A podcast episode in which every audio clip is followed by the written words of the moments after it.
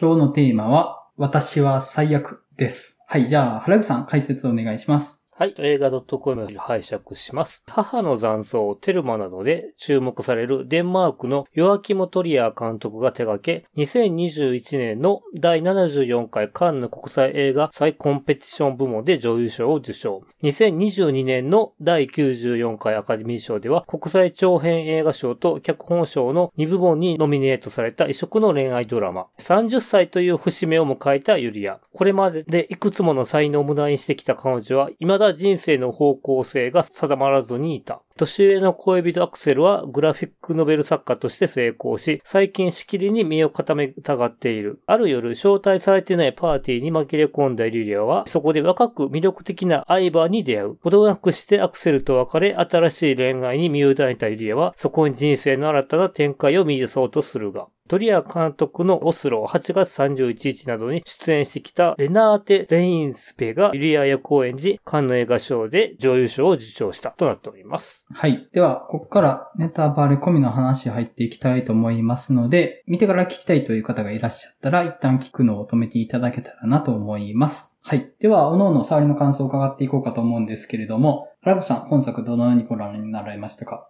えー、っと、触りだからちょっと中身は後にするとして結構作品の作りが面白いというか、今回これ章立て作品になってて、各章のそれぞれが不意打ちするようなタイミングで次の章行くというか、それぞれの章の長さが別々やから、なかなか見ていて不思議なテンポ感の感覚になりながらちょっと見てました。はい。うん。前田さん、本作どのようにご覧になられました私、あの、意外とめっちゃ良かったです。ああ。いや、まあ、意外というか別に、あの、いけると思ってましたけど。あ、ほんまですか、いなんか、結構、いわゆる30を節目に女性の選択がみたいな話結構嫌やなと思ってたんですけど、うん。なんか見る前は嫌だな、嫌だな、怖いな、怖いな っこて思ってたんですけど、本当に最悪どころか最高やんって思いました。 うん。それは。うん。なんかそんな切羽詰まった感じの話でも意外とないですよね。うん。うん。それはそうかなって。そうです。本当に。うんちなみに、マリオンさんと見に行きました。うほあ、そうなんですか はい。見に行ったっていうか、私が、あの、もうほんまこれ見る前までずっとホラー映画と思ってたんで、一人で見るの嫌やなって思ってたら、マリオンさんはもう一回見てもいいぐらいやって言ってたんで、なるほどちょ。っとご一緒させていただいて、ほうほうほはい。珍しいことをしてみました。う。なるほど。はい。じゃあ、マリオさそうですね。僕はもう僕のなんか自意識にめっちゃ刺さってしまう映画でしたね、本当に。うん主人公とも年齢がやっぱ近いっていうのもあるんですけど、でも僕自身は全然この主人公と全然違うなって思うんですよね。生き方とか考え方も。でもそもそも性別も違うしっていう。これ全然違うんですけど、けどなんか彼女がいろいろこう自分の中の正しくなさだったりとか、自分の中でいろいろ定義できない不確かなものみたいなものを考えたりとか、あとまあ時間の有限性みたいな話をまざまざと見せつけられる中で、いろいろすごく葛藤とかもするし、いろいろ渇望してるものとか不安なものとかが、いろいろいっぱい映画から溢れてて、そのなんか複雑なものに自分のことのように痛くも思えるし、ほろ苦くも思うし、っていう風にやっぱ感じてしまって、でもなんか最終的にはすごくこの映画を見て肯定されたような気持ちになるっていう、何度もこれからも見返したくなるぐらい好きになる映画でした。ん。はい。僕はですね、いわゆる刺さるっていう感じの見方はしてなくって、まあ、自分ではないなっていう感覚は強いんですね。ただ、普遍的な20代、30代に差し掛かるまでの普遍的な話を描いてるなと思って、あんまり男女関係ない話として見れるとは思ったんですね。ただ、要所要所でその女性ならではの要素が入ってくるんですけど、ただ、男の僕の目から見て女性のその話として描かれることで、男性のそういう話であるよりもより普遍性を得た話として見られたかなっていうふうには思ったんですね。うん。あと、とにかくね、僕この主人公のユリアがもう好きでですね、 あの、もう恋してます、本当に。可愛すぎと思って。はい。大好きです。 はい。じゃあ、そんな感じで具体的な話入っていこうかと思うんですけれども、原口さん、じゃあ、より詳しく話していただいていいですかおーはい。でね、さっきも言ってたけど、やっぱ、そう、自分が30の時のを思い出すと、そうやな、だから一部だけ被るのかなだから、その時は、転勤で、東京で働いてて、現在の妻と遠距離やってて、割とね、30ってなんか人生の壁を感じてた時やったかな、という時やって。うん。ちょうどね、29歳の時に、お世話になったお客さんから引き抜き言われて、その時に、そこの取締役の人に、君は来年30迎えるのか、30代どう生きたいんだね、みたいなことを言われたことがあって、うん。そこからかなで、ちょっと今まで遊んでたから、いろいろ考えるようになったかなっていうのはうん。あって、結構そういう意味で割と共感したかなっていう。うん。まあ、だからといって、まあまあ、それ以降は別に主人公と重なるところはないんだけども、でもなんか何者かにはなろうとしてたかなっていう。うん。うん。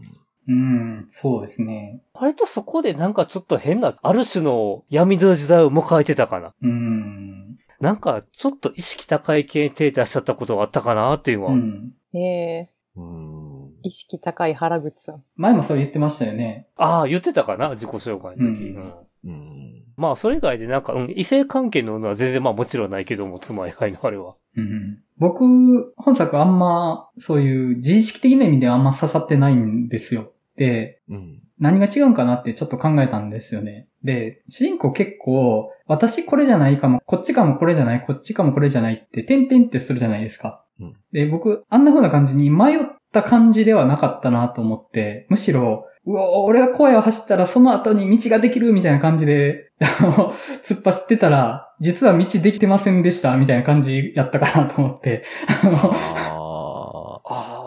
むしろ、突っ走ってったとこ、荒野でも何でもなかったです、みたいな。なんかね、あの、三月期タイプやと思ってるんですよ、僕。 あ。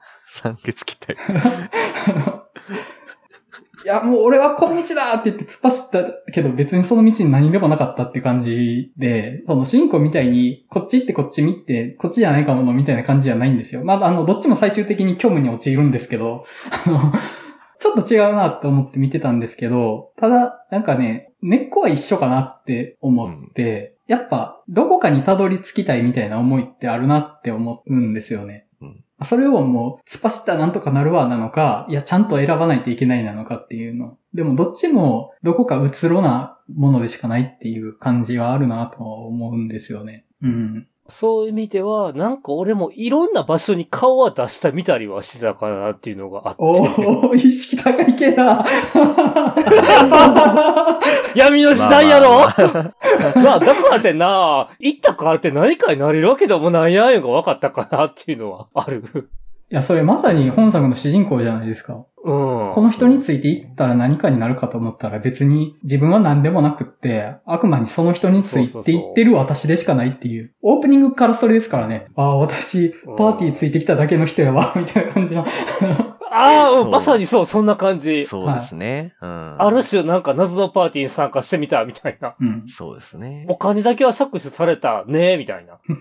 そう、なんかね、最初とね、最後の終わり方すごくいいんですよね。そうなんかこそうむちゃくちゃいい。う、もうね、誰かを見つめてるっていうシーンなんだけど、その見つめ方の考え方が変わってるよねっていうのがすごくもう、泣けてくるっていう、 すごくいいんですよね。うん。ですね。いやー、やっぱ、まあ、ここ全員30代ですよね。あ、マリオンさんもまだ30。 20代です。あ、そうか、マリオンさんまだか。そっか。 まだ、まあ、今年30歳になりますけど、はい。あまだあギリギじリゃあ20代です。はマリオンさんもぼちぼち感じ始める頃かなまあだからはい、誕生日ね、劇中でもね、迎えてましたけど、ユリアが。はいい。う。ん。まあほんと近いなって思います、だから、年は。うん。ああ、そうやな。だから、そういう意味では結構そうやな。重なるところがあるっちゃあるか。だからね、そういう意味では男女共通の話題ではあるんかなと思うな、この作品も。うん。うん。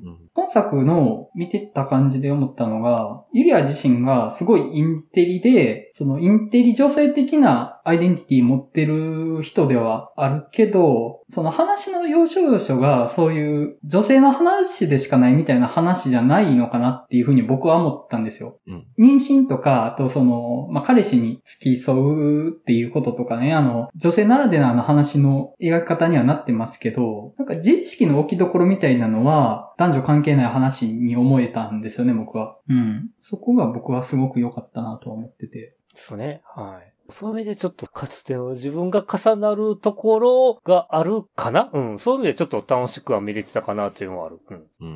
うん。そんな感じですかね。はい。前田さんじゃあ、本作どのようにええ本作、私本当に主人公がドンピシャに自分を重ねて見てて、おー。うん。いや、ほぼ自分やんって思いながら見てましたね。う。うんん。その、共感っていうよりも、あ、こんなこと言ったなとか、なんか自分があの場にいたらもうそうやって言うだろうなっていう感じ。だからなんかすごい嬉しかったです。めっちゃ美化してくれて自分の人生を。おー。うんうん。あんまりなんかその、30歳の節目っていう、あんまりそんな話じゃないなとはちょっと思ってて、うん。それは僕も。結構その彼女自身が周囲にいろいろ言われるんだけど、そこに対しての迷いはないっていう感じなんですよね。うんうんうん。鬱陶しいとは思ってるけど。うんうん。で、自分の人生の中で、こう、ふらふらしてるんですけど、うん。それも多分その時にはそういうふうに迷ってるっていう感じじゃなくて、うん単に興味関心を持つもの対象がもうどんどん変わっちゃう。うん。で、それにうん直感的に行動しちゃう。うんそれをちょっと立ち止まってというか、まあ、ちょっとなんかそれに対して悩むというか若干そうやって思うこともあるんだけど、そんなに気にしてない感じなのがうん。すごい良かったなと思ってて。うんうん。うん。でも結構その、まあ、恋愛の話も結構軸になってたと思うんで、うん。彼氏との、あの、パートナーとの話も。そこに関しては、だから結構、女性はすごい共感しやすかったんじゃないかなと思うんですけど、うん。逆にその辺男性陣どうやって見てるのかなとか思いながら、 なんか見てて、なんか、特に印象深かったのが、年上の彼氏と別れる、うん。別れ話するときに、うん。もう彼女の中では別れようって、もう決めてるんですね。決めても言ってるんですよね、完全に。うん。でも、相手からしたら唐突に言われるから、うん。ちょっと落ち着いて話そうって言われて、うん。そこで、それっぽいセリフをこう口に出して言うんだけど、頭ではもう全然別のこと考えちゃってるとか、うん。うんあの辺すごいなんかこう、うまいな。うんうん。あれちょっと男性もそんな感じなのかよくわかんないんですけど、結構あの辺女性は見てて、あーって思ってる人多かったんじゃないかなと思いながら見てました。結構そういう些細な描写がすごいうまかったなと思って。うん。あそこね、なんて言っていいんだろう。僕は多分折れちゃうんですよ。もう別れるって言って話し始めても、うん。話始まったら、まあ、せやな、みたいなので、多 分、途中で、まあ、やめとこうか、みたいに、僕はなっちゃうなって思って、うんうん、結構ね、僕、感情の瞬発力が弱くって、むちゃくちゃバネ貯めないと、貫徹できないんですよね、決めたことを。だから、ああいうケースだと、向こうの話を聞かないようにしないとダメなんですよね。うんうん。聞いたら絶対に妥協点を探してしまうんで、自分の感情をこのまま突っ走らせるために、もう他の情報を入れない、もう話を聞かない、もう見ない、こうするこうするっていうとこまでコントロールしないと僕はやりきれないなって思って。だから、見てる限りだと彼女もそういうことしてたのかなっていう気はしたかなっていう。なんか、うん。ちゃんとこの話を聞いたら、感情移入してしまったら、自分がやってることが むちゃくちゃだなっていうのを気づいてしまって、なっちゃうだから、別の物語を自分の中で走らせて、もうその話、相手は話してるけど終わってるみたいな感じにしちゃうみたいなのってあるのかなって思ったんですよね。でもなんかあの話し合いの最中に、うん、ちょっと盛り上がってセックスするじゃないですか。うん、うんでも終わった後、うん冷静に、うんまあでもそれはそれ、みたいな。うん、うんだからやっぱり結構決めてることって覆らないんですよね。うん、うん、特に別れっていうものに対して。うん、あの辺の感じうん、すごいなんかリアルだなとか思いながら見てました。うんうん。まあなんか男女の違いなのかもしれないですけど。どうなんだろう男女の違いなんかなまあ女性結構急に言うって言うじゃないですか。こう、はあ、別れ話とか、急にって。うんそれまでのこうストーリーは言わずに。まあ言えないとは思うんですけどね、そんな話い。うは。ん、男は男でね、別にそれ、本当はね、察してはいるんです よ。見ないようにしてるだけで、 辛い。あの、あ、こ辛い。れ、あーなんか、こういう方向に進んでるな、でも考えたらしんどいから考えないでおこうみたいなのってね、あると思うんですよ。だから、ああれね、急にそんなこと言うのって言うのって、あれって駆け引きのために言ってると思うんですよ。本当は察してたけ ど、急に言われたら辛い被害者のふりした方が、会話が有利に進めれるじゃないですか。れそんな、ね、ちょっと冷静になる時間も欲しいから、ちょっと動揺してるふりをして、ちょっと冷静になろうとしてるみたいなことですね。面白いですね。あれ、本当はね、あ、うっすらと感づいてたけど、ついに来てしまった。でも、寝耳に水のふりしとこうって言って、スタンスをこう整えて、会話を有利に進められるようなふりをしてると思うんですよね、僕あれは。面白い。いや、なんか例えば、女の人だったら気づいたら多分言っちゃうと思うんですよ。ちょっと気づいたというか、なんか、うん。ちょっとでも思ったうら、ん、うん、うん。めんどくさいと思われても結う構、んうん。気づいた段階でうん自分のこう第六感をぶつけていくと思うんですけど、うんなん か男の人のその冷静ぶるっていう、うん面白いですね。冷静ぶると見ないふりをするというか、見なかったことにするみたいなのは僕はあると思いますよ。うん。あとやっぱり、まあこれみんな思ったでしょうけど、やっぱあの時間が止まるシーンうん。がもう良すぎて、うん。ほんと最高。もう本当にあれだけでこの映画にもうすごい引き込まれちゃうというか、うん。もう本当に自分も恋してるような気持ちになるうん。映像表現、本当に素晴らしかったです。うん。ね。あの瞬間だけは本当、すべての時間を超越して、思いだけがあそこに向かってるんだっていう感じがすごくいいですよね。うんたまに個人の主観の妄想だけでファンタジーなことが起きまくる映画ってあると思うんですよね。うん。個人の妄想、空想が現実に起きてるように見える話とかってたまにあると思うんですけど、うん本作ってファンタジーってあそこだけですよね。うんうんうん。うん。ものすごいファンタジーですけど、あそこでしか起きないっていうのがすごいいいなと思って、だから彼女がまあいろんなことを迷って、あっちへふらふらこっちへふらふらしてるように周りから見えるうん。で、観客もそう見えてるとこはあるとは思うんですけど、彼女の主観にとって、あれほどの世界の法則を変えてしまうような吸引力がある感情にのっとって、彼女は動いてるってことが、あそこでわかるっていう感じがあるなと思って、だから、気まぐれで曖昧な人間なのではなく、その瞬間瞬間の瞬発力の強さっていうものが、見てるこっちにわかるっていう感じがするなと思うんですよね。で、これぐらい、この瞬間の感情を彼女は大事にしてるっていう。うん。あのミラクルはね、素敵ですよね。うんうん。あとなんかやっぱ彼女が街を歩くシーンが、時間が止まるシーン以外は結構やっぱ寂しいシーンが多いんですよね、やっぱり。うん。アクセルのパーティー抜け出して、とぼとぼ帰っていくところとか、うん。まああと、アクセルの死がもう明日まで持たないかもしれないって言った時に、うん。夜の街を歩くシーンとか、すごくやっぱなんか切なかったりするシーンが多いのもあるので、うん。なんかやっぱあの時間が止まって、すべての時間が止まっているところを街をかけていく姿っていうのがすごくやっぱ映えるというか、うん。すごくなんか対比的にあのシーンの輝きがさらに増してるなっていうふうにやっぱ思いますね。うん。あと、何か。いや、もうなんか全編良かったんですけど、はうん。あとやっぱりヘアメイクもすっごい可愛くて、ファッションとか。い。うん。うん。うん。しかもたまたまなんですけど、あの女優さん同じ年なんですよ。あ、そうなんですかうん ええだからもうあれはマルチバースの私やってずっとマリオンさんにー。そう、そう、語りながら歩いてたんですけど。そう、そう、うんめっちゃ刺さってるますやんっ ていうふうに思って。なんとなくですけど、見ながら、なんとなくこれは前田さんめっちゃ刺さるんじゃないかなと思ってたんですけど、うん。まあここまで刺さるとは思ってなかったっていうか。 そうなんか刺さるっていうのが、もうちょっと嫌な、悪い意味と思ってたんですよね。こう、傷をえぐるみたいな。うん。であもあそうじゃなくて、なんかこう、鎧をまとうみたいな、うん。なんか感じの気持ちにすごいなったというか、うん。うん。うん。うん。なんかすごい自分に誠実うん。じゃないですか。うん。うん。他の何にも誠実じゃなかったとしても自分には誠実だっていうか。うん。で、うんそんな彼女を見て、周りの人というか、うん変わる恋人うん。も幸せを感じているっていう、うん。その光景がすごい素敵やなと思って。うん。うん。うん。なるほど。もしかしたら年間ベストも被るかもしれませんねって言ってたんですよ。あら。だ ね。あまた変わるら。かもしれませんねっていう。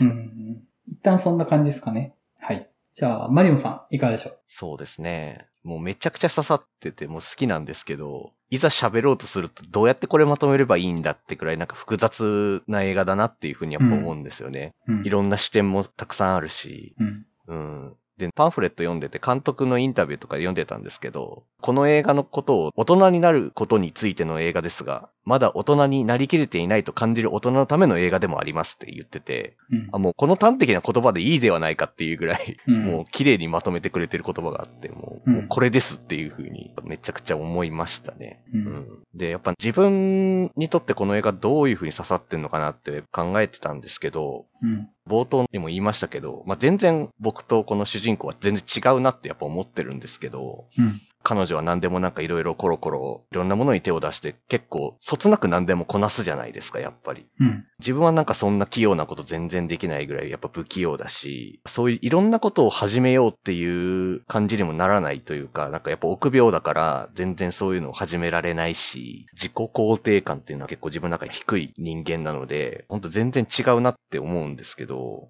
でも大人になりきれてないっていう意味ではやっぱり主人公のユリアと僕はやっぱ近いなってやっぱ思うんですよね。世間一般のある種の正しいこととか幸せの形とかライフステージとかっていろいろあると思うんですけど、そういうのからもなんか自分は当てはまらないことが多いなってやっぱ多分彼女も僕もやっぱどっか感じてるんじゃないかなって思ってて、うん。あんまりこれ見たくないんですけど、Facebook とか見ると、いつの間にか友達が結婚してるとか、なんかめちゃくちゃ出世してるとか見ると、やっぱどうしてもなんかこう、比較してもしょうがないことなんですけど、なんかやっぱ自分の不甲斐なさとか、いろんなこと感じてしまったりとかしてしまうし、そうやってどんどん、あ、自分って普通じゃないんだなとか、自分って孤独なんだなってやっぱ思っちゃうんですけど、けどなんかその当てはまらないことがすごくいいんじゃないかなってやっぱこの映画言ってくれてるんじゃないかなって思って、うん。何にも当てはまんないし、正しくないかもしんないけど、孤独かもしれないけど、でもそれでも自分を愛していけるっていう風な話に捉えて、うん。やっぱ最初と最後のシーンの切れ味も含めてどうしても僕はこれの映画が自分のことのように刺さってしまうっていう風に感じたのはそういうところかなっていう風に思ってますね。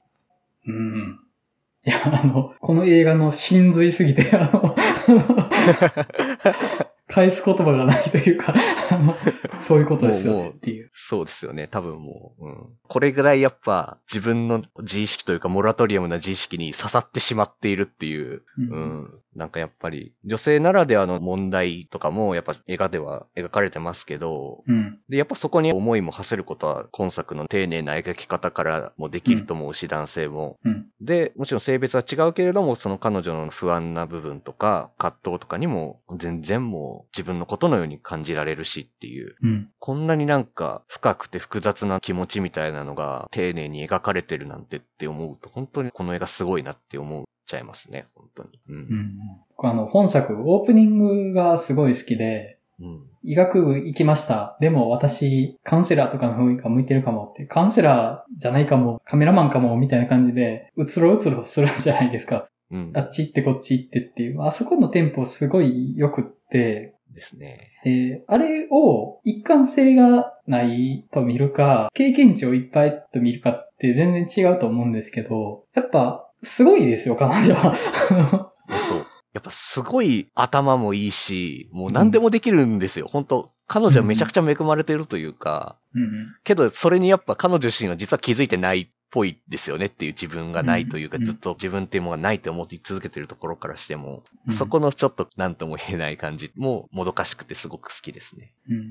で、やっぱり自分がない、自分がわからないって言って、いろんなところにいろいろ手つけてしまうというか、まだ彼女の中ではやっぱすごく自分っていうのが若くて、何でもまだできるんだっていう思いがすごくあるんだなって思うんですよね。だから年上の彼氏のアクセルのもとではなんか安定性をやっぱアクセルはちょっと今求めてる感じなところではやっぱちょっと合わないのかなって思っちゃうし、うん、で、新しく付き合うことになるアイバンとは、なんかまだ彼もまたちょっと自分っていうのが不安定というか、うん。自分っていうのがまだわからないようなところがやっぱ惹かれ合ってるんだろうなっていうふうに思いましたね。うんうん。彼女の自分のなさ、本人的な自分のなさみたいなものが現れてるとことしては、まあ、ひねくれ者というか、こうした方がいいって言われた方じゃない方のことをするみたいなとこがあるですよね。うん。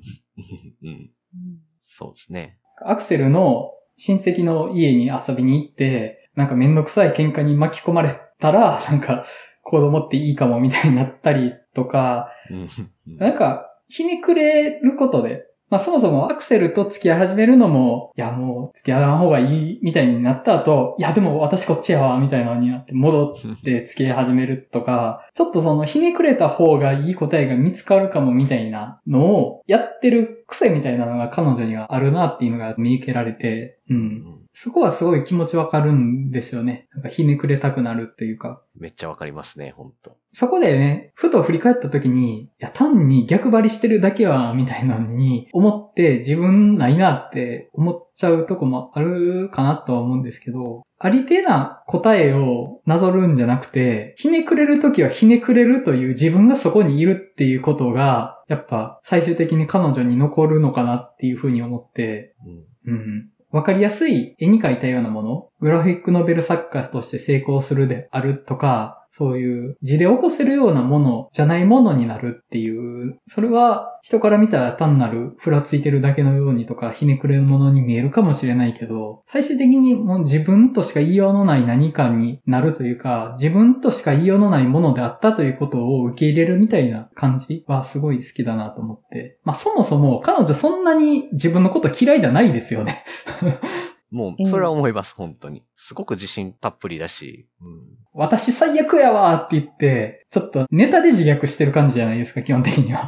そうそうそうそう。基本ね、そう。なんて私最悪なんだろう、てへくらいな感じというか、そのなんか思い切りの良さもすごくやっぱ自分の中で救われますね、本当に、うん自分があんま悶々としちゃう身からすると、うん。こんなに生き生きとしてるんだって思うとなんかそれだけで勇気もらえるというか、うんうん。でもやっぱ30歳っていう節目を迎えて、もういよいよ若いとはちょっと言えなくなってくるような時期というか、うん。ぼちぼち時間っていうものの有限性をちょっと自覚し始める時期なんだろうなっていうふうにもやっぱ思っていて、うん。それをやっぱ感じさせるのがアクセルの病気の話がそれになるんだろうなって思うんですよね。うん。うんいつまでも浮ついていて、で、そういった自分が好きっていうのも全然いいと思うんですけど、けど時間っていうのは容赦なく誰にもやっぱみんなやってくるし、うん。そういったものをまざまざとそこで感じてしまって、その後やっぱどう生きようみたいな風に最後なっていくっていうのが、ちょっとほろ苦さもあるけど、すごく祝福に満ちたような喜びも感じられるような終わり方になってるんじゃないかなっていう風に思って、そこもすごく好きなところですね。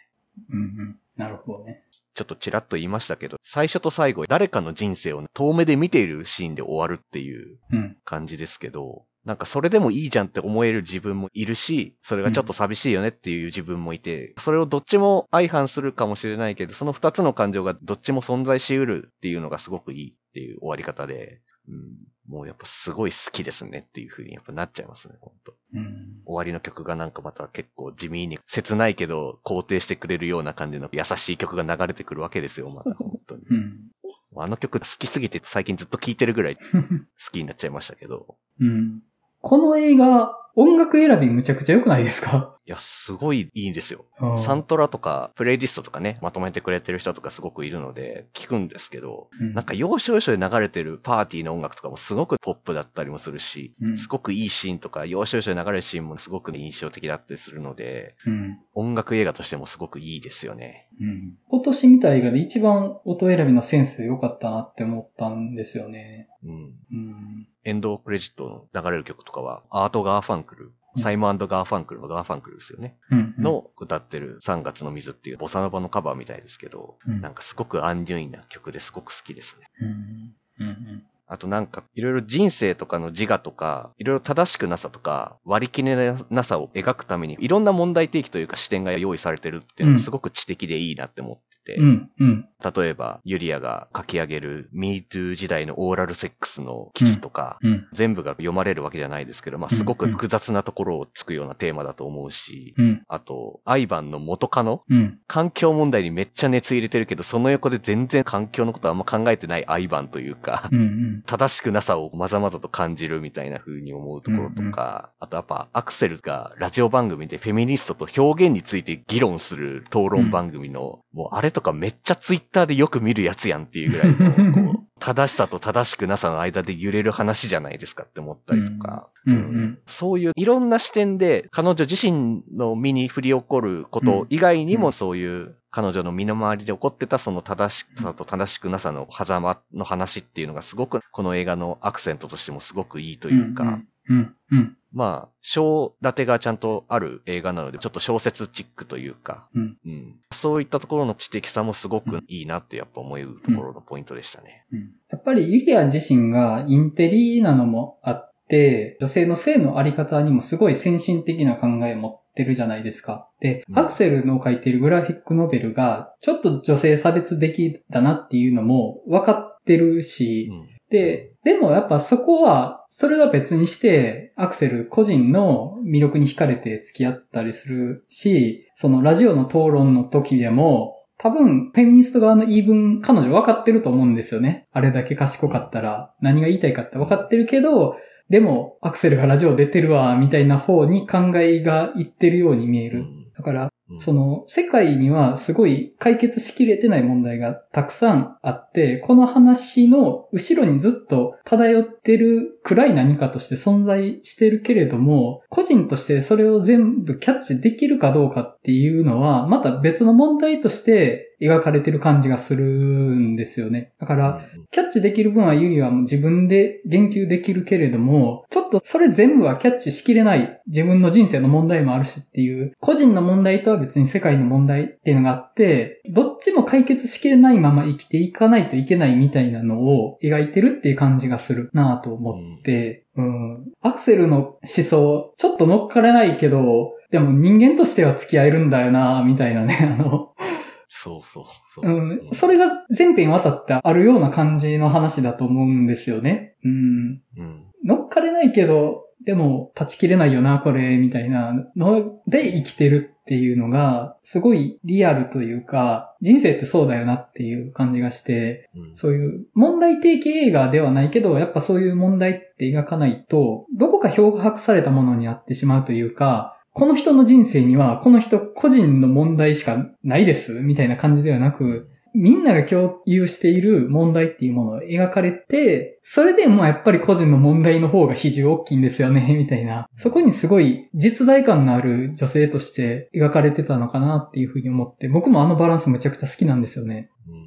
みんなやっぱ割り切れないし、うん。簡単にまとめることなんてできないんだなっていう、その人個人をっていうのうん、うは、ん。と思いますよね。うもんっとこの映画自体もすごく複雑だから、やっぱなんか一言でこの映画をまとめるって本当難しいなってやっぱ思うぐらい。うんその深みにもやっぱすごくやられますね。うん。あと、時間止まるシーンもすごく胸キュンなポイントでしたけど、アイバンと出会ったシーン、うん。不倫の定義というか、どこまでが不倫かみたいな話するところめっちゃいいっすね。うん。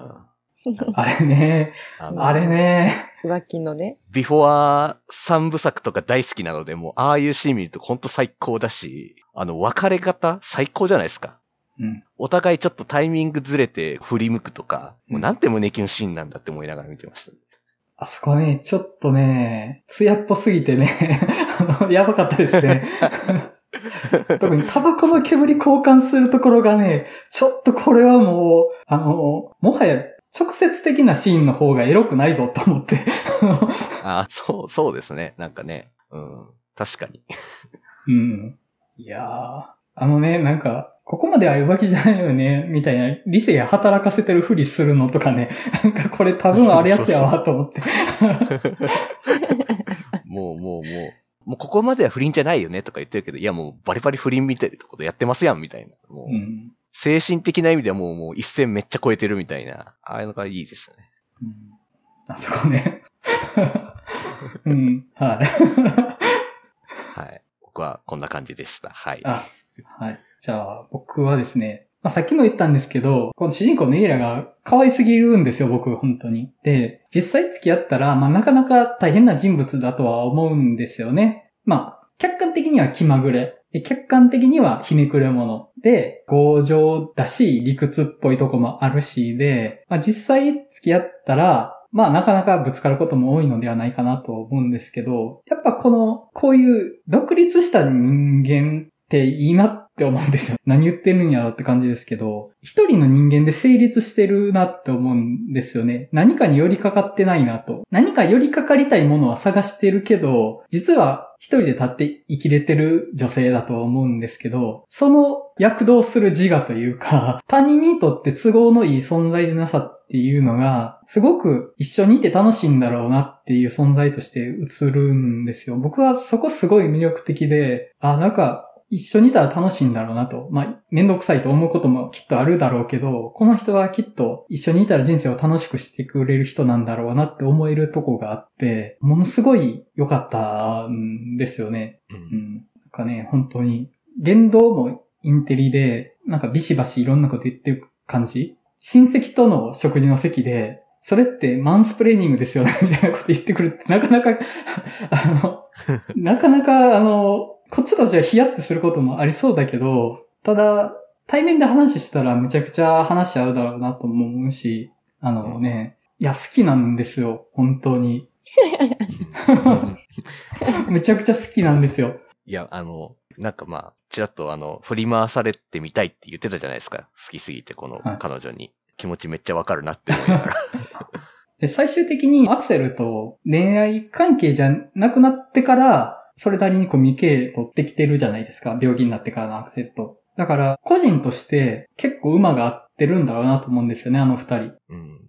インテリジェンスのレベルがた、だなんか、ええ何何 ただあれに関しては、やっぱその恋人の器のデカさが結構あると思います。アイベンの側えっ、と、一人目の人、アクセルのア側クセル。そはう、が、まあその相性も良かったんでしょうけど、い。はい。飾り彼女を受け入れるっていう覚悟とは愛があったんだなって、その上で成立してた感じはしますけどね。あい。あ。あ、そうか。まあ、年の差もあるっていうのもあるけど。いや、だって最後死ぬって時にそんな言ってくんなよって 思います。ああー、どうなんだろう。死ぬってなったら逆にあれ言ってほしいのかなって気もしたんですよね、僕。どうなんだろええー、嫌だな。まあ、わかんない。かなり、だから精神が大人う。うん。ああ、まあそうか。それも言っても怒らないぐらいの精神、うんそまあ余裕があるというか、大人というかってことですね。怒らないし、もう呆れたりもしないし、うん彼女らしいねって、君らしいねって、それも含めて言えてしまうぐらいのうん。うん。成熟した感じがあったところが、まあ、相性が良かったって言えるのかなと。え、前田さんが今言ってるのって、別れ話の時点って今から絵に合ってたっていう部分ですかまあ、それもそうですし、その妊娠したとか、あだって自分がちょっと彼女と子供欲しいって言ったけど、はいはいその時には引き返されてたことを今、他の男性と妊娠してるっていうのを今その病気のカウンターで言うみたいな、ああ。その挙句にいい母親になるよって言ってほしいって言ってくるんですよ。うん。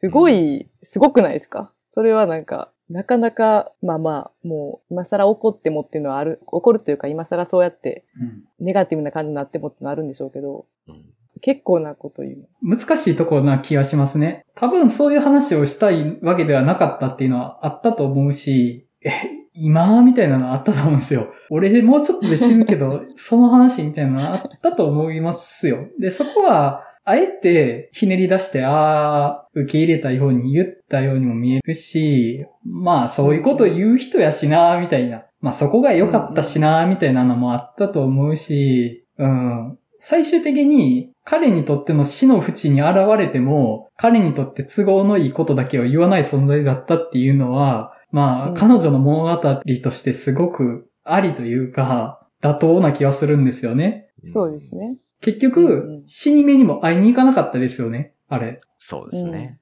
うん。うん。あれはわかるなと思って。私が死ぬとこ見たくないからとか、いろいろな要素でいかなかった。僕が思ったのは、親戚に会いたくないもあるやろなとは思って。そこもまああるかもね。この後に及んでうまあね。別れた彼氏で、一回挨拶行った親戚には会いたくないしな、みたいな、そういうう、ん。しょうもない部分ですけど、 そういうの全部含めていけなかったなって思うんですよね。あと、まあ、ちょっと綺麗な感じでまとめるんだったら、やっぱり彼と彼女の記憶で言うんだったら、やっぱアパートに暮らしてた頃のままでやっぱ終わりたいんだろうなっていううんことはなんかちらっと言ってたうんうのんで、やっぱそういう感情もあったりするのかなとかは、うんうんまあちょっそうですとね綺麗な感じでするんならって感じですかね。うん。なんかそうなんだよ な。うんいや、あの、現実の恋愛、絶対に自分にとっての都合のさを相手に求めてしまうと思うんですね。うんううんん。でだからこそ、フィクションって都合の良くない恋愛を楽しめるものかなと思うんですよ。だからこそ、その、フィクションの中の都合の良くない恋愛が美しいからこそ、現実の都合の良くない恋愛にもギリギリ希望を見出せるというか、あの、 僕、この話たまに出してるんですけど、フリクリがね、そういう話なんですよ。めちゃくちゃ宇宙レベルの釣れない相手なんですよ。主人公にとってその恋愛対象がね。こっちのことを見てるんだか見てないんだかよくわかんない。でも、僕は好きなんですよっていうので、ぶつかっていくっていう。で、それに対して別にリターンはないけど、みたいなのがね、僕はすごい好きで、逆に釣れないと思われてた女性が、実は一途でしたみたいな話に切り替わったら、はぁってなるんですよね。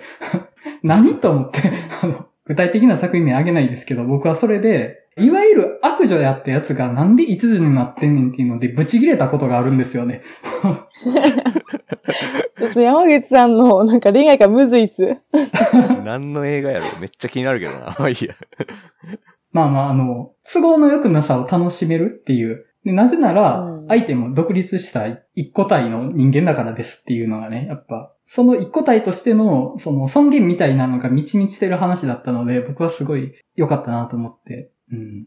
あと、ラストですね。あれって、流産したってことでいいんですかねうん。そうですね。いや、あれ私、生理が来たことだと思うんですよね。ちゃいます。なんか書いてまそうなんですすか一応、パンフ見たら、流産って書いてましたけど。ねえ。あ、うん。多分流産かなと思って、で、その後、うん。エピローグというかエンディングに入るじゃないですか。で、うん、窓の外に子連れの夫婦がいたと思うんですよね。はい。うんうん。で、あれの夫側って愛番だったと思うんですよ。はい、うんうんそうですね。でしたよね。はい。で、妻側って見えましたあれ。僕見えなかったんですけど。僕もちょっと、あんまり顔が一致してないんですけど、なんはかいパンフレット読んだら、女優さんのスチール写真撮ってたじゃないですか。あの女優さんみたいなことはパンフレット書いてるんですけど、あ、そうなんですねあ。んまりちょっとそうやったっけみたいな、あんまりちょっと顔が一致しないんですけども。あ、うん、なるほど、そういう話だったんだ。というふうなことは書いてました。だから自分が写真撮ってた、あ自分が写真撮ってた被写体が元彼のうん。結婚相手だったっていうこと。そう。そうあですね。そういうことか。で、子供も生まれてっていう。はあ、はあ、あ、いや、僕ね、あそこで、流産したエリアとしなかったエリアって人生が分岐して、子供を産んだかもしれないイフの自分を窓の外に見見ながら、子供が生まれなかった自分はここで生きていくっていうのを選ぶっていうラストやと思ったんですよね。ああ。うん。僕はそう見てたんですよ。ああ、なんか、外にアイビンと子供が生まれた自分、そしてその子供がいるっていうファンタジーを見て、あ、でも私はああはならなかった。ああはならなかった。私はここにいて、これからも生きていく。エンドっていう感じかなと思って。僕はそこがすごい良くって、さっきも言った、えっ、と、アイビンに会いに行くところで、本作最大のファンタジーが起きますけど、ラストのラストでもう一個はファンタジーを原始する。あり得たかもしれない自分の人生を原始して、でも私はそうじゃないっていうのを選んで生きていくっていうラストだと思ってて、僕はそこがすごい良くって、まあ本作語るときにちょこちょこ言葉として出てくる、まあ何者かになりたいっていう言葉、何者かになりたくっていろんな人生を選ぼうとした、けれどもなんか違うってなっていくっていう部分。で、ラストの彼女は多分何者かになってたと思うんですね。で、それはうん職業とか役割とか何らかの達成で得られるものとかではなくて、ただ自分であるということだと思うんですね。うん。で、その何者かになるということは、他になれたかもしれないものの可能性を失うということだと思うんですよ。他のものにはもうなれないということを自覚するっていうことだと思うんですよねうん。もう私は私でしかない、今ここにある私でしかないっていうことを掴んだ状態がラストの彼女だなと思って、だからあり得たかもしれない人生っていうものはもうなろうとしてなれるものではなく、窓の外に原始するものでしかない、空想するものでしかなくって、で、現実はここにある自分の今やるべき仕事、そして生きていくべき自分というものだけがあるっていう。でもそこに悲しみとか切なさとかはあまりなくって、むしろ力強さとか優しさみたいなものがあるなって思うんですよね。私はもう私にしかなれない。ここにある私にしかなれないです。でも私は私で生きますよっていう。うん。むちゃくちゃいいなと思って。でも、あの、解釈違いってことですよね、その。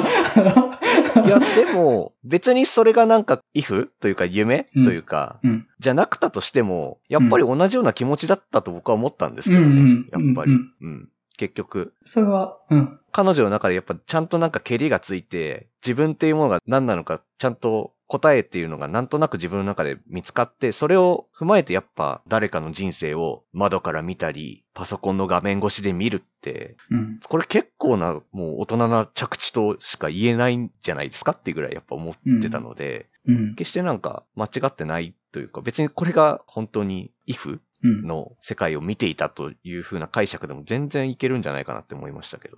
うん。でも、そうですね。うん、そうですね。だから、オープニングとの対比がすごい好きなんですよね、本当に。うん。多分向いてる方向も逆向きだったんじゃないかなと思うんですけど、多分オープニングはパーティーでタバコ吸いながらこう右側を見てる感じだったのが、うんだからなんだろう、舞台の上下で言うと右が下でしたっけあの、どっちやったっ けもまあなんかその、向きの演出論言い出すと詳しくないから、あの、あんまり言わないと思うんですけ どね。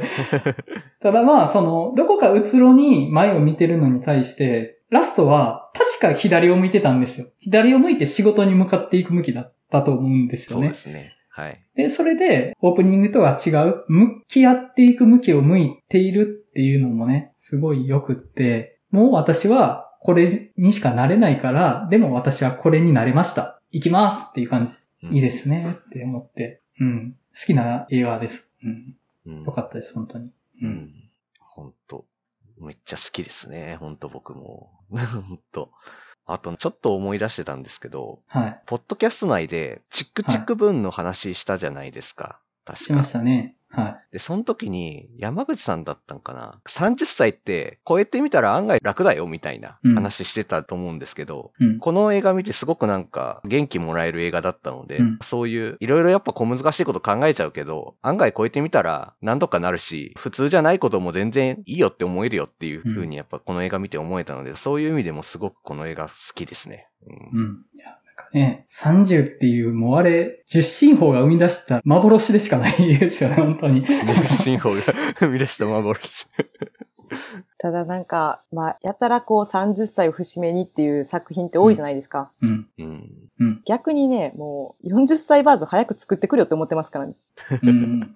もう30ぐらいでそういうふらふらしてて、うん。いろんな生き方、普通じゃなくていいよみたいなのはもういいんですけど、30超えて普通じゃなかったら結局やべえぞみたいなところやっぱりあると思うんで、 そう早く、私は最悪40歳バージョンも早く作ってくださいって私は思ってます。うん。まだ最悪でしたみたいな感 じでお願いしますと思ってます。もっと最悪みたいですね。本来的にはね、40歳っていう不惑って呼ばれるぐらいなので、もう固まってるはずっていう風にね、世間的には言われてるわけですけど、いや、40でまだ固まってないっすよ、みたいなね。まだワクワクですよっていう、惑う惑うですよ、みたいなね。 だからこそなんかこの映画をあんまりうん30歳の節目映画にしてほしくないっていうか、うん。なんか生き方の話、うんなんか別に落ち着いたとか落ち着いてないとかじゃなくて、うん。ただそうやって生きていく人生の中の一部分を切り取ったっていうだけっうん。うん。ていう感覚でうん。捉えていたいなっていうのはあっうて、んすごく。うんうん本作も30歳っていう誕生日が劇中で描かれてて、周りも結婚の話とかしだすし、子供がとか言い出すから、30歳の節目映画っぽく見えるんですけど、本人は別に30歳の節目っていう部分をそこまで重要視してる感じではないですよね。ただまあ、うん年齢関係なく今の自分じゃない方がいいなってちょっと思っちゃってるみたいなのが本作の肝だとは思うので、うんうんこれが別に35歳でもいいし、まあ、25歳でもいいと思うし、それこそ40歳でもおかしくないっちゃおかしくないと思うんですよ ね。ただまあ、あの客観的には40歳でフラフラしてるなっていうのは、まあ、ちょっと、おーってなる部分はまあ出てくるとは思うんですけど、うん。うん。いや、でも、いい映画でしたね。うん。まあ、どんな年齢になっても自分ってまだまだ大人じゃないなって多分思う部分で多分あると思うので、多分、なんかそういうところに多分刺さるんじゃないですかね、やっぱみんな。うん怖い。怖すぎる。 怖すぎる。怖すぎる。むしろ自分のこと大人って言ってる人間って、信用してはいけない人間だと思いますね。自称でしかないというか、 それ、自分のことを大人って言いたいだけですよね、みたいな人はいるなとは思うんですよね。うん、でも、ものすごい、あなた不寛容ですよね、 みたいな。あの、 大人だから自分が正しいって言いたいだけですよね。全く正しくないと思いますが、みたいなね、あるとは思います。はい。じゃあ、そんな感じでいいですかね。はいはいはい。では、私は最悪の話は終わりたいなと思います。次回どうしましょうかね結構次回難しいと思うんですよ。うーうーん。ん。うーん。そうですね。なんかまだ4月1日からの公開の映画から引っ張ってきてもいいのではってぐらいうん。な気がしますね。なんかリコリスピザとか、うん。バズライトイヤーでもいいし、エルビスでもいいし、みたいな感じはしますね。中身コインだったら、ブラックフォンとか X ありかなって気はするんですよね。えっとね、ブラックフォンはね、結構いいと思います。うん。まあ、はい X はもうホラー映画って感じなんで、うんス。ラッシャー映画って感じなんで、うん。語るっていうか、まあ、好き嫌いという感じだったり、まあ、あとホラー好きには刺さるって感じだと思うんですけど、うん。ブラックフォンはなんかジュブナイル映画っていうか、少年の成長譚って感じなんで、うん。お二人は好きそうやなと思いますけど。うん。気になってる映画としては、ボイリングポイントとかめっちゃ気になってるんですよね。あー、90分ぐらいワンカットではい。厨房のはい。あれやこれやを描くってやつですよね。まあ多分、喋るのはむずいと思います。 あ の、ワンアイディアものなので、 うん。うん、まあ、あと喋れるのかもしれないけど、めちゃくちゃヘビーそうなのは、戦争と女の顔とかです よね。ヘビーです超ね。ヘビーだなとは思いヘまビしーたけでどす、ね。内容は濃いそうっていう。うん、ただそんな喋れる気がしない。こちらアミコははい。あ、何ですここちらアミコ。ちらアミコ。ああなぜか原口さんが喋れなくなって。れもしかして原口さんマイク切れてますー、本当だ。 マジか。 いつからいつ気からづいてなかった。いつから なんか置いてきぼりで喋ってしまってたかもしれない。すみません、なんか。こちらアミコね。あとなんか、はい。そうもめっちゃ人気高いですよね。あ、そう。やります僕はそうありですけど、僕も全然、そうありですね。ただ、どうなんですか続編的なるものは。まあ私見るとしたら、何も見ずに見ますけ どね。そうね過去作。うん。まあね、やっぱ、MCU なんて早く見たいなと僕思ってるので、そうは見に行く全然予定ですけど。 まあなんか、タイカワイティティうん。大会は言っていい監督として結構今乗ってるから、うん。あれこちらアミコってもうやってるんでしたっけ今週末からやと思います。そう。関西はこれから、今週末からなんですよね。あ、そういうこと。はい。そういうことか。うん。原口さんが何かを伝えようとしている。どうだあ、聞こえました。聞こえ思います。ます。なんか今日、接続があれで、うん、あの、こちらアミコは見たんだけど、うん、結構山口くんがどう思うか聞きたい。おーえあ、そうなんですかう私もそう思う。ーん。うん、結局、子供の話なんで。うん。なるほど。うん。どうしましょ神々の頂きは僕はちょっと気になってるんですよね。フラう。ンスのアニメのやつ。谷口二郎の漫画。夢やつ。枕幕の原作のやつ。はい、はい、はい。いや、でも、いやあれは見たけど、うーん、語れるあれかなと思うねんけど難しいのかな。うん。いや、あえてジョージョーさんのビリーバーズと行きたいんだけど、それはあれかな今は。今こはれ、何今触れたら、どうしても踏み込まざるを得ないものがある気がしますけど、え、なんでなんでえ、山本直樹原作のやつでしたっ けそうでな。す。そうですよね。はい。でも、あれっなんてか、めっちゃエロいって聞きました。まあ、山本直樹ですもんね。え、なになに今何か振り組まないといけない何かあるんですか教えてください。いやいや、あの、踏み込まない方がいいかもしれないっていう話です。え。 何怖い。どうしましょうかね。うーん。僕、何でもいいっ す。おあ、切れた。消えた。消えちゃった。うーん。もう、お二人が何かあれば。僕、そうか、リコリスピザがいいです。おーえ、リコリスピザって、私は最悪被らないですか 被るんですか あれは。あんまよくわかってない。いや、わからん。なんか、イメージ。あ、そっか。マリオンさんも見てないんか。見てないんですよ。そああ、私もどっちでも。う。どっちかか原口さんいないから決めにくいな。 な。あでもちょっと時間危ないですよね。うん。まあ、そうにしますじゃあ、そうですね。そうにしましょうかリコリスピザ、期間空いちゃったし、うん。うん。そうでいいんじゃないでしょうか。はい。ほい。はい。じゃあ、そう、ラブサンダーで行きましょうか。イエーイ。はいはい。前田さん、そんなテンション高くないでしょ でもなんか、ちょっとアホっぽいというかなんか楽しめそうなんで。うん。まあ楽しいと思います、見たら。はいうん。じゃあ、そんな感じで、次回はそう、ラブサンダーで行きたいと思います。はい。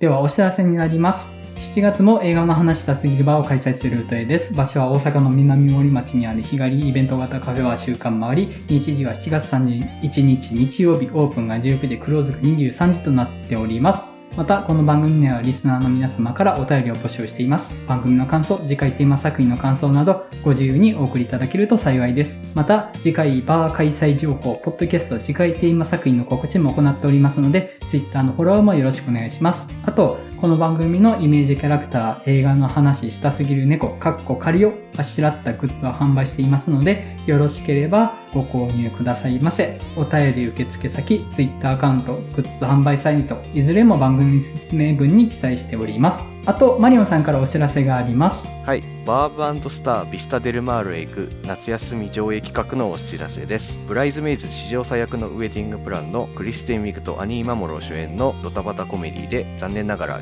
日本では劇場未公開となっているコメディ映画を関東と関西で1回ずつ限定上映する企画イベントとなっています日時は8月5日の金曜日の夜に塚口さんさん劇場8月12日金曜日の夜に横浜シネマリンとなっておりますまた12日の上映時には映画ライターの村山明さんと映画や音楽のイベントでの MC だとかライターとかで活躍されている奥浜レイラさんとのトークイベントも開催する予定です詳しくは公式 Twitter と公式サイトをご確認くださいバーブスターで検索したら出ると思います貴重な機会ですので、まあ、ぜひ皆さん足を運んでいただけたらなと思いますはいはい。それでは映画の話したすぎるラジオリニューアル第72回、私は最悪の回を終わりたいと思います。それではまたお会いしましょう。さよならさよ。ならさようなら。